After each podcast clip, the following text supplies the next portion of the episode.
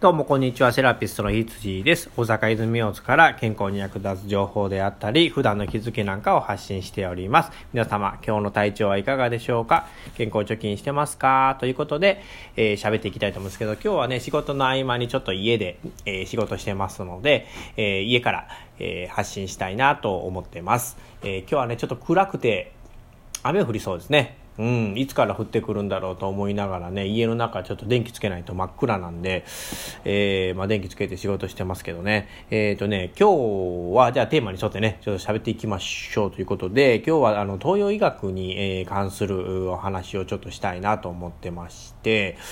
えっ、ー、と、東洋医学のね、基本的な、本当に基本的な、えー、考えである陰と陽の考えですね。まあ、皆さんも東洋医学全く知らない人でも陰と陽っていうのは、えー、どこかで聞いたことあるんじゃじゃないかなと思うんですけれども、まあ、要は、えっ、ー、と、要はってこうギャグみたいですけどね、違いますよ。はい。陽が、その、だから活発的なっていう意味ですよね。陰が暗いっていうイメージですよね。で、物事は全て陰と陽で、まあ、基本成り立っていると。いうふうな考えがありますよね。例えばですね、えーと、まあ、大きく地球で見ると天と地とか太陽と月とか、で季節で言うとこう春、夏と秋、冬とかね。で、朝、昼と夕方、夜とか。で、動くものと静かなものね。動と静とかね。で、明と暗とか。えー、まあ、あったかいものと寒いもの。冷たいものですね。などが、えー、まあ、基本的にこうあるんですけれども、えっ、ー、とね、でもこのね、えー、陽と陰の考えなんですけど、これ実はね、えー、線引きっていう基本的なはっきりくっきりした線がないんですよね。ここで分けられるっていうものがなくてですね、このあやふやなものなんですよね、基本的に。その東洋医学での考え方っていうのは、えー、陽と陰に分けられてるけど、実は混ざってますよっていうのが、この陰陽の相対論っていうものなんですけれども、まあ、これは一体どういうことなのかっていうとですね、えー、例えば、えー、上って言われたら陽ですよね。で下って言われたら陰ですよね。でもあの動くって言ったら陽ですよね。で動かないって言ったら陰ですよね、えー、その理論で言うと,、えーと、足ありますよね。足。足って体のどっちについてますか？下についてますよね。だから陰なんですよね。性質的には足っていうのは陰の性質なんですけれども足って動きますか？動きませんか？って言われた時に動きますよね。活発に動きますよね。だから陽の、えー、ものが入ってるんですよね。考えが入ってるんですよね。だから足っていうのは陰でもあり陽でもありっていうことが言えるんです、まあ、こういうふうにあの一概にこの線引きができないっていうのが陰陽の考えなんですね。で、えっ、ー、と、まあね、これ、何かっていうとですね、あのどんどんどんどん分けられるっていうことなんですよ。あのまあね、その一つのものがあって、これどっちが陰か陽かどっちがなんですかって言って分けますよね。で陽です。で、この陽の中でもまた陽と陰があって、またその陽の中でも陰と陽があってっていうふうに、細胞分裂みたいにどんどんどんどんどんどん増えていきますよ。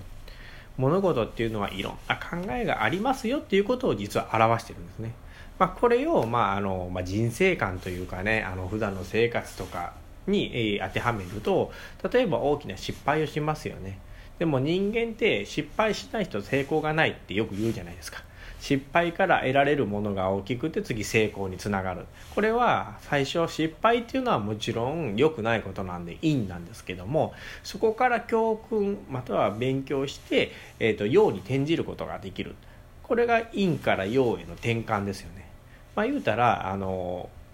変わっていくものだっていうことなんですよねだから、えーと、線引きがなくて相対的なものでありかつ、えー、陰と陽っていうのは入れ替えたりするっていうことなんですよね右翼屈曲があるっていうことなんですよね。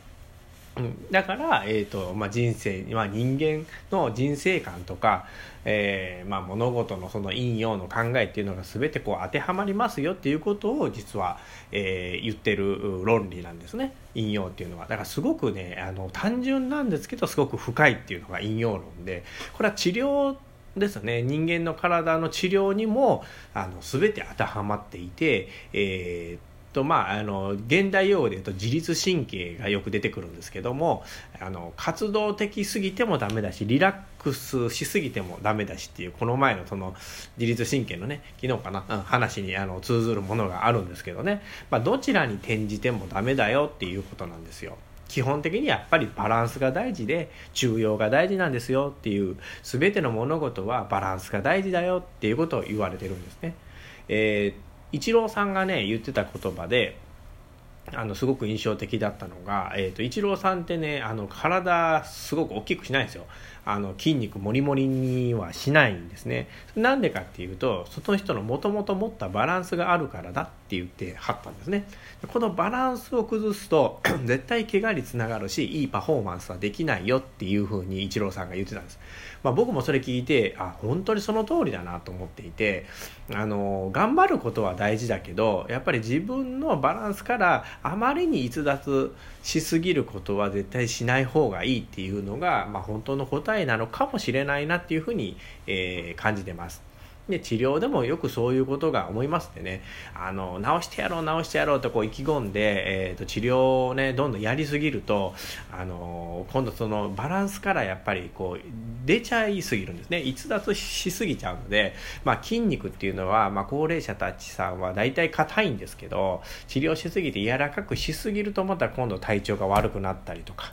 するのでやりすぎも実は良くないっていうことが言えますね。だからちょうど健康を保てるところのバランスっていうのが存在しててその範囲の中でうまいこと調整してあげるこれがポイントじゃないかなと思いますね。